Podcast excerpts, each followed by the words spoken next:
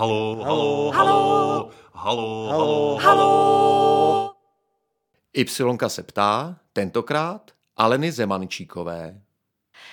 Alena Zemančíková je dáma, která od jak živa žije literaturou a divadlem.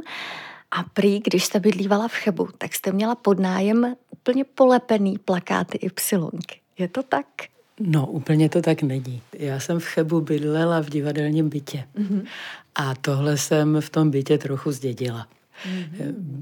Nebydlela jsem v tom bytě dlouho, protože když jsem dostala teda tu báječnou zprávu a doporučení od svých profesorů na Damu, od profesoru Vostrého a císaře, že bych se mohla ucházet o místo lektorky v Chebu, tak mě to po letech eh, takových vynucených zaměstnání manuálních udělalo takovou radost, že jsem okamžitě rozhodla velmi autoritativně, že se tam jako celá rodina mhm. přestěhujeme.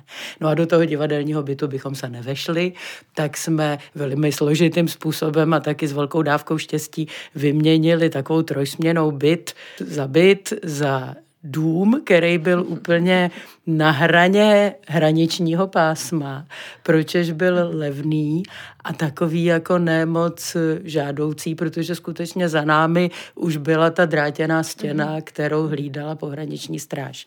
Ale moje maminka, která žila v Praze a měla nějaké takové lehké disidentské styky, tak když jsem se s ní o tom radila, tak ona, to bylo rok 87, tak ona tak se jako docela veselé na mě podívala a řekla, a víš co, a ono to nevydrží, kupte to.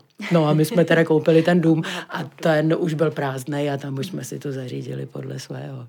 Ale ještě zpátky k těm ypsilonkovským plagátům, které jste sice tedy zdědila, jak už víme, ale i tak, když je člověk v místnosti, kde na něj hledí ty obrázky, Jana Šmida, dýchá ta atmosféra. Jaké to je? Jak ho to ovlivní? No mě ta atmosféra ovlivnila, ale ani ne tolik výtvarně, abych řekla pravdu, jako opravdu spíš divadelně. Pokud jsem mohla teda na svých návštěvách Prahy eh, vidět něco z Ypsilonky a nebo aspoň se doslechnout zase z Liberce, Prostě pro mě to byl absolutní divadelní vynález. A bylo to opravdu něco, jak bych si přála divadlo dělat, kdybych k tomu měla partu. Mhm. Jo? I to takové to sepětí prostě s tou vzdělaností, která se bere i nebere vážně, že ten základ je velmi seriózní a vlastně poučný a vychází z nějakého jako hlubokého kulturního záběru. A současně se s tím všelijak blbne a různě se to rozehrává jako a trochu třeba i spochybňuje lehce, no to mě strašně imponovalo, hrozně mě to bavilo. Nikdy se mi nepodařilo takovéhle divadlo dělat teda, ale vždycky jsem to strašně obdivovala. Od samého počátku. Vzpomenete si, kdy jste ten zázrak, jak jste říkala, ten vynález se viděla poprvé? Co to bylo za hru třeba? To si vzpomínám úplně mm-hmm. přesně, nebyla to hra, byl to film. Mm-hmm. A byla jsem ještě dítě. A to bylo, my jsme bydleli tehdy v Tachově s rodiči v ještě menším a zapadlejším pohraničním městě, podstatně menším teda než Cheb. A tam byl filmový klub v 60. letech jako všude a byl tam takový jako fajn eh, intelektuální život i v tom malém městě. No a tam v tom filmovém klubu se jednoho krásného dne promítal film Carmen nejen podle Bizeta. A já jsem na to koukala jako blázen prostě. Mně bylo třináct, než mě do toho kina vzali a mě to, já jsem tomu úplně nerozuměla, ale takovým zvláštním způsobem se mně to líbilo a to, to, to, jak ta opera tam funguje jako opera a současně je jako trochu směšná, ale, ale ne, jako není to výsměch, je to, no ani to neumím popsat, ale prostě to byl ten zázrak, tenhle ten filmeček 20-minutový. My jsme tady mluvili o plakátech na stěnách a mě by docela zajímalo, čím jste si, ať doslova či obrazně, vylepovala stěny jako holka. O čem jste snila? Co jste si představovala, že nastane ve vašem životě? Já jsem byla dosti přísně vedené dítě a moc jsem si teda stěny jako svého pokojíčku nevylepovala. My jsme navíc měli malý byt a vždycky jsem ten pokojíček s někým mm-hmm. sdílela od jisté chvíle s bratrem, což bylo moc fajn, ale a navíc to byl panelák, že jo, tam jako něco zavrtat, to nebylo jenom tak. to bylo opravdu velmi skromné bydlení. Když si vzpomenu, co jsem měla na zdi, tak to byla reprodukce plakátu na teď to teda bude vypadat, že jsem opravdu jako vyrůstala v intelektuálku už od dětství, ale my jsme skutečně někdy v 60. letech při nějaké mé pražské návštěvě u babičky viděla jsem výstavu Paula Klé. Už si ani nepamatuju, kde, myslím, že to bylo v Mánesu. Mm. A e, na tu výstavu byl plakát, ten jsme si tam teda koupili, byla jsem tam s maminkou a tenhle ten plakát jsem teda v pokoji měla, úplně ho vidím před sebou, nezachoval se mi teda v mých rodinných památkách, ale tohle tam bylo. No. A potom potom taková reprodukce a to taky souvisí vlastně s 60. lety, kdy se otevřelo u svatého Jiří v Jiřském klášteře na hradě. S velkou slávou se otevřela expozice středověkého českého umění a e, všude se o tom psalo a bylo v televizi a, a byla to taková taky velká jako událost. A my jsme e, taky teda na tu výstavu šli s maminkou a s tetou a na plakátě byl takový výřez e, z mistra Vyšebrodského oltáře, kde jsou ty tři stromy a na nich jsou ti gotičtí barevní ptáčci. Tak to byla druhá věc, kterou jsem v tom pokojíčku měla. Víc se tam nevešlo, protože zbytek byly knihovničky a prostě těch, toho místa na stěnách tolik nebylo. Jaké vlastně bylo dětství v pohraničí? To bylo naprosto skvělé dětství. Naprosto skvělé protože do přírody bylo blízko a ten, a ten kulturní život v tom malém městě, já bych to každému přála, takovéhle dětství, protože to všechno bylo velice blízké a velice jako důvěrné. A my jsme třeba měli teda Tachovské kulturní středisko, kde moje maminka pracovala, mm. tak vypisovalo předplatné divadelní a to se odehrávalo v Lázeňském divadle v Mariánských lázních. A my jsme v těch Mariánských lázních viděli inscenace slavných pražských divadel, na které bychom v Praze vůbec nedostali lístek ale v těch Mariánkách prostě to šlo. Mm. Takže, takže to Eh, ten kulturní život byl prostě takhle fajn, byl tam ten filmový klub, naši hráli amatérský divadlo mm-hmm. a eh, jezdili tam spisovatelé na, na besedy a mám takovou jednu fotku s Bohumilem Hrabalem, kde jsem taky ještě jako holka asi 13 letá, dostalo se to i do jedné monografie, tahle ta fotka. A tak dál a kromě toho Eh, jsme prostě mohli okamžitě vyběhnout a být venku a v rokli a v lese. A, a ta řeka že je tam nádherná. Prostě to bylo moc fajn. Kdyby, ne, kdyby nepřišel ten, ten srpen a ta, ta strašná, jako ten hrozný střih, který úplně poznamenal život toho města, no tak eh, by to prostě byla idyla. Nebyla samozřejmě, ale o té odvrácené straně já jsem jako dítě nic nevěděla. Jak vás tak poslouchám, tak jiná cesta než k divadlu asi nebyla možná pro vás. Ale tak byla asi možná. Já jsem měla, že v tom malom městě, eh, tam třeba nebyla eh, já jsem chodila do hudebky na klavír, nehrála jsem nějak dobře, nebo nejsem na to moc nadaná, ale do té hudebky jsem chodila ráda, měla jsem moc fajn eh, profesorku, která byla Němka, neodsunutá, ale byla, měla moc ráda jako soudobou hudbu, moc ráda třeba hrála Prokofěva. A tak to byla taky taková pro mě velice inspirativní osoba. Ale nebyl tam třeba žádný literárně dramatický obor, to prostě v tom pohraničí nebylo tenkrát. A taky tam nebyl žádný jako nějaký dětský divadelní kolektiv. Já jsem spíš vyrůstala v tom, co jako dělala máma. A pak ale pravda je, že potom v Plzni na gymnáziu teda už to k tomu divadlu směřovalo velice rychle. Ale dokud jsem byla dítě v Tachově, jak jsem třeba chtěla být učitelkou nebo novinářkou. To se mám vlastně všechno splnilo. Vlastně se mi to trochu splnilo, no. Vy jste před chvílí zmiňovala invazi v roce 1968. Jak moc režim poznamenal potom váš život? A můj život byl režimem poznamenán hodně, hmm. i když i když je to úplně takový nepochopitelný příběh, protože uh, moji rodiče šli do pohraničí jako dosídlenci, jako mladí komunisté, um, moje maminka obzvlášť teda mladá, dostali byt v Boru u Tachova v takovém strašně zanedbaném baráku, pak jsme se stěhovali teda do toho Tachova a moje máma to komunistické přesvědčení velice jako brzo opustila a vůbec se v té eh, partaji nijak neangažovala. Eh, pro ní to byl nějaký takový mladiství, jako hmm. takové hnutí mysli, to nebudu rozvádět, to by bylo dlouhé, je to docela zajímavý, ale není teď na to čas. A, e, ale měla tu legitimaci. Že jo? A v, když přišly pak ty stranické prověrky, no tak ona prostě byla velmi aktivní v tom kulturním životě. A v tom Tachově, a to si pamatuju, to bylo vidět, protože to se odehrávalo mezi rodinnými přáteli. Prostě tam skutečně konečně mělo dojít jako trochu k výměně lidí. Protože ti šéfové, třeba šéf toho kulturního střediska, kde moje maminka byla zaměstnaná, sama s vysokou školou, tak to byl automechanik vyučený. Jo. Její kolegové si potom houfně dělali večerně na 12 letce maturitu, ona vlastně tam byla jediná vzdělaná.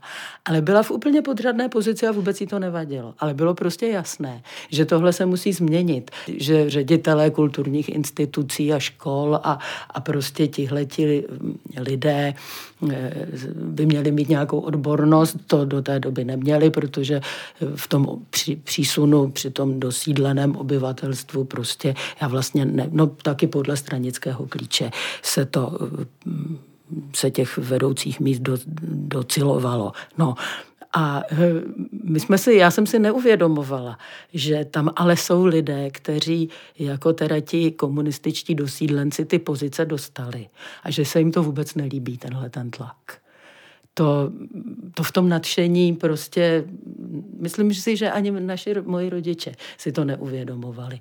No a jakmile teda přišel ten srpen, hmm. tak tihleti lidé, kteří už téměř byli vytlačeni a někteří už vytlačeni byli, no tak se okamžitě vrátili zpátky a, a prostě ty stranické prověrky byly úplně nekompromisní. Hmm. No a moje matka byla vyloučená z komunistické strany, což by jí bylo jedno ale eh, ono to nebylo bez následků, hmm, protože eh, já jsem nedostala doporučení hmm. na, ani na střední školu, to jsme nějak ještě obešli tím, že jsem šla do Plzně, no ale na tu dom, damu to vůbec nešlo hmm, prostě, na žádnou vysokou školu, možná kdybych mohla studovat matematiku, ale to bych nemohla. Takže to bylo úplně zbytečné prostě. Eh, já, moje matka byla vlastně bezvýznamná osoba v okresním městě. Já jsem byla celkem bezvýznamná studentka gymnázia v Plzni, ale takhle se to semlelo. No, hloupě, zbytečně. Co člověka drží nad vodou, když se mu dějí takovéhle věci, kterým nerozumí, nebo rozumí, ale nechápe, proč se dějí kterému kazí život? Já musím říct, že to opravdu bylo těžké a že já na tu otázku ani neumím odpovědět. Rodiče měli potíže v zaměstnání, já jsem nemohla studovat, moji kamarádi studovali, já jsem to těžko nesla. Eh, musím říct, že to, pro mě to bylo hrozně těžké období. Až zase bych řekla až zbytečně. Jo? Až, až, jsem, až jsem to zbytečně prožívala hůř než a ne, nedovedla jsem se v tom vůbec k ničemu vzchopit. Hmm. No a dopadlo to tak, že, že jsem se vdala, měla jsem rychle za sebou tři děti, odstěhovali jsme se úplně na samotu do lesa, doslova a teda. Eh, a vlastně jsem strávila deset let úplně jiným způsobem života. Můj muž byl lesník vlastním vzděláním a profesí, tak se k tomu vrátil. Ale um, samozřejmě to nebyla zbytečná, uh, zbytečná epizoda, ale ani nebyla Bůh jak šťastná teda a řešení to rozhodně nebylo. Já na to hrozně nerada vzpomínám na tu dobu, protože jsem v ní, opravdu jsem v ní byla nešťastná. My teď spolu natáčíme v zákulisí eh, Studia Y, kde vy jste teď v uplynulých týdnech a měsících strávila hodiny a hodiny času, protože jste natáčela pořad osudy pro Český rozhlas Vltava eh, s Janem Šmidem. Jaké to natáčení bylo a proč jste si ho vlastně vybrala? Na otázku, proč jsem se vybrala Jana Šmída, je snadná odpověď. On je prostě jednou z naprosto zásadních kulturních osobností, které ještě eh, své osudy pro stanici Vltava nevyprávěly a to se prostě muselo mm, napravit. Jinak úplně ten momentální impuls spočíval v tom, že my jsme se setkali eh, v pořadu 333, který my jsme dlouho neměli jako rodina televizi, ale moji rodiče v Praze ano. A já jsem v Praze často pobývala i služebně a tak. A u nich jsem se teda, a oni se vždycky na ten pořad dívali teda. Takže já jsem ho znala dlouho, no a pak už i sama jsem ho sledovala a při jedné příležitosti jsme se teda setkali u natáčení tohoto pořadu a já jsem usoudila, že bychom to spolu nějak mohli pořídit, že bychom si mohli rozumět. Protože to je důležité, mm. že jo, aby, aby ten, kdo to natáčí a ten, ten vypravěč teda, aby k sobě měli pozitivní vztah, jinak to nestojí za nic. Objevila jste při těch rozhovorech, při tom natáčení něco opravdu překvapivého, co vám třeba vyrazilo dech? Co jste netušila do té doby? No, dozvěděla jsem se mnoho překvapivého. Hmm. Opravdu mnoho. A taky proto jsem moc ráda, že jsme teda ten pořad udělali. Jednak jsem ne, ne, nevěděla o, o dětství Jana Šmída, o jeho vztahu k přírodě, ke psům, prostě k lyžování. Přečetla jsem si některé jeho knížky, které jsem neznala, tak to mě eh, moc bavilo a těšilo, protože eh, mě to taky připomínalo, samozřejmě to moje dětství v tom západočeském pohraničí, akorát, že jsem na tom cítila, jak on byl prostě ta ta výrazná, charismatická, mimořádně jako tvůrčí osobnost už úplně od malička, což bych o sobě asi neřekla.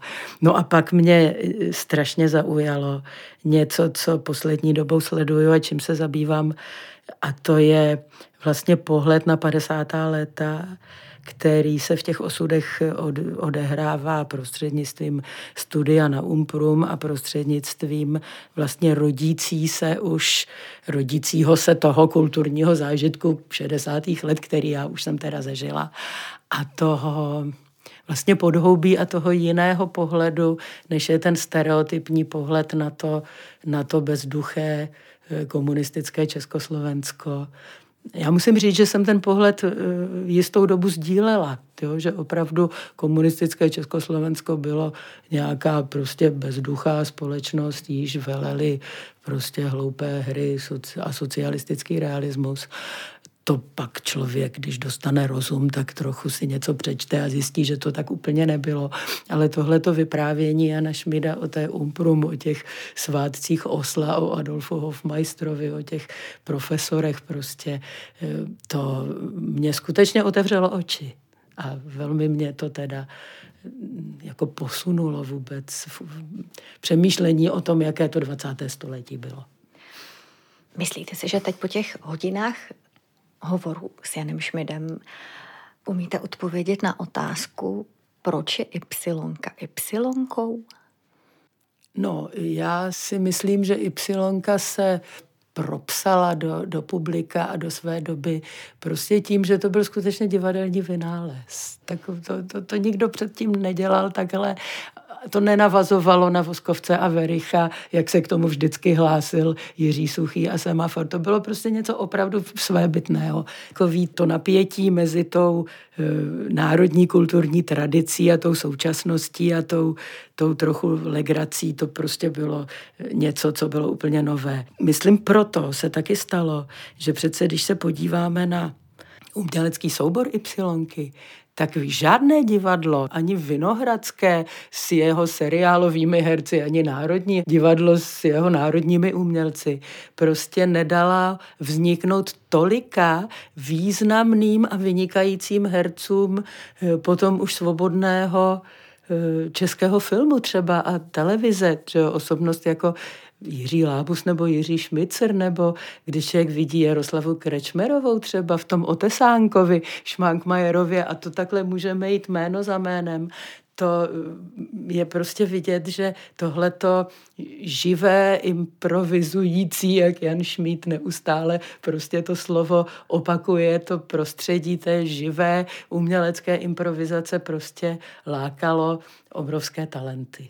No, tak to myslím Y taky prosadilo a, a to k ní přitahovalo lidi, ta hravost a ta, ta eh, takové to, jak se to úplně nebere vážně a přitom se to dělá úplně dokonale. To, to, je, to není jenom tak. No.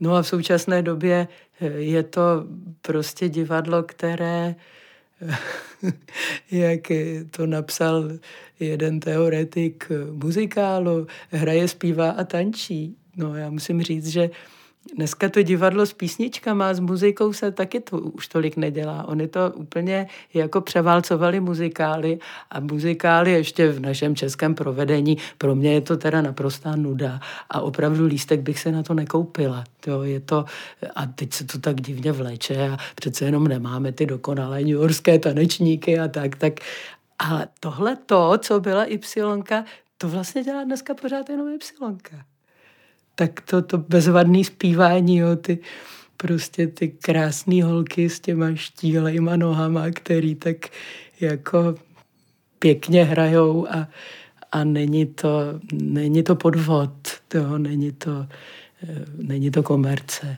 No. Říká Alena Zemančíková. Já vám moc krát děkuju, že jste si udělala čas na Y.